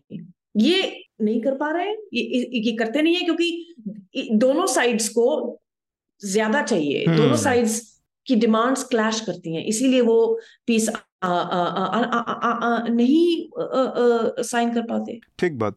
स्मिता? नहीं आपने जिस इतिहास का ज़िक्र किया अतुल और इसमें कोई शक नहीं है कि ज़ाहिर सी बात है महात्मा गांधी की सोच की वजह से जो है जिस तरीके से पहले प्रधानमंत्री जवाहरलाल नेहरू की सोच पर उसका असर पड़ा और भारत को काफ़ी वक्त लगा इसराइल के साथ संबंध बनाने में भी। मतलब आपने हमने रिकग्नाइज तो उनको कर लिया था 1950 में लेकिन पीवी नरसिम्हा राव की सरकार में जाकर जो है बानवे में जाकर पहले एम्बेसी आई। राइट बने। तो और पिछले कुछ सालों में ये जब से मोदी सरकार आई है ये बात भी शिफ्ट बहुत नज़र आया है। संयुक्त राष्ट्र में भी हमने देखा है महासभा में जब जब वोट्स हुए हैं इसराइल को लेकर एक पहले जो क्लैरिटी होती थी कि भारत बिल्कुल फॉर पैलेस्टाइन वोट करता था ऐसी हाँ. कुछ ओकेजन आई हैं जब हमने एब्सटेन किया इन वोट्स को। जब हाँ. आप किसी वोट पर वोट नहीं देने की सोच बनाते हैं तो वो भी अपने आप में एक स्टेटमेंट होता है। And this is a part of जो आंचल ने कहा कि it's a very clear pro Israel shift उसके तहत। लेकिन अब वही सबसे बड़ा सवाल यही है कि आखिर दोनों दोनों तरफ़ में वो लीडरशिप कहाँ है? क्योंकि अगर आप लगातार एक वॉर के मूड में ही बने हुए हैं, अभी यूएस फ्रांस सारे के सारे आपको बैक कर रहे हैं, लेकिन यहाँ से आगे अब बैठकर वापस से किसी भी अकॉर्ड की अगर आप बात करते हैं, उस अकॉर्ड को लाने के लिए, वो ऑस्लो अकॉर्ड का रिवाइवल हो वो आप अरब्स के साथ में जो पीस अकॉर्ड है उसमें बात हो। इसराइल ने आज तक टू नेशन स्टेट थेरी को जो है उन्होंने एक्सेप्ट नहीं किया है। वो लगातार रिजेक्ट कर रहे हैं। तो that is a problem you can come to a dialogue table only if there is at least some minimum agreement and then there can be a give and take अगर आप उसको लगातार रिजेक्ट ही करते रहेंगे मैं वही कह रहा हूँ ना कि वो जो हमास की हॉस्टाइलिटी भी है उसी लेवल जाएँगे। तो इसमें इस तरह की जब लीडरशिप की वैक्यूम होती है ना that is when monsters like Hamas try to take over that vacuum नहीं, आज की नहीं करता है ये बात की वो बिल्कुल नहीं मानते टू स्टेट सोल्यूशन को ये पूरी तरीके से ठीक नहीं है एटलीस्ट ऑफ़ द रिकॉर्ड जो लोग बड़े अमेरिकन नेगोशिएटर्स ने उस पर काम किया है ये it's not been complete no from Israel कि हम टू स्टेट नहीं चाहते हैं उनकी अलग डिमांड्स हैं वो वेंटेज पॉइंट्स पे रहना चाहते हैं वो उनको असलियत में नहीं देना you know they want to have control they want to have more control पूरा वो डिसाम हो पैलेस्टीनियंस वो अलग अलग शर्तें हैं लेकिन हमास ने की भी अलग शर्तें हैं। exactly. हमास भी नहीं कह हमास कह, तो कहता हम नहीं रिकॉग्नाइज करते इसराइल को। हमास की जो हॉस्टाइलिटी है वो दूसरे ही लेवल की है ना ये जो एक्सट्रीम पोजीशंस हैं हाँ. ये दिक्कत ये है कि एक्सट्रीम पोजीशंस हैं। और ये जो ब्रिटिशर्स ने जो तमाम जो मतलब पनौतियाँ छोड़ी है ना इतिहास की जगह जगह आज के जितने हमारे लंबे कॉन्फ्लिक्ट्स हैं वो बैल्फोर डिक्लेरेशन की बात करें हम हम पाकिस्तान के साथ बात करें चीन के साथ बात करें उसमें तो खैर एक्चुअली हम उस पर हम उस पर तो बात ही नहीं कर रहे क्योंकि वो वो एकदम से ऐसा ओपन एंडेड केस है कि मतलब आप अंग्रेज़ों ने जो ऐसे ऐसे कॉन्फ्लिक्ट के बीज बो के गए हैं कि उसके लिए तो अब उस पर बहुत लंबा वक्त चाहिए हमें उस पर बहस करने के लिए। मेरे ख्याल से काफ़ी समय हो गया है और हम चर्चा के आखिरी राउंड में जाएँगे जो कि रिकमेंडेशन का राउंड होगा। तो मैं चाहूँगा कि स्मिता सबसे पहले आप अपना रिकमेंडेशन रिकमेंडेशन हमें दे दें uh, मैं एक uh, हमास के इतिहास पर जो लेख है स्टैनली जॉनी का हिंदू हम्म। में हाँ, आया। था ये ग्यारह अक्टूबर की लिखी हुई है what is Hamas the Palestinian militant group ये uh, दर्शक जो है पढ़ सकते हैं और दूसरा कल एक मैंने बातचीत की थी टी एस तिरुमूर्ति के साथ जो हम्म। संयुक्त राष्ट्र में भारत के एम्बेसडर रह चुके हैं विदेश मंत्रालय में सेक्रेटरी थे हाँ, हाँ. और उन्नीस में वो भारत के पहले रिप्रेजेंटेटिव थे पैलेस्टीनियन अथॉरिटी के लिए। तो गाजा में जो है मिशन उन्होंने सेटअप किया था। गाजा में वो बकायदा रहे भी थे।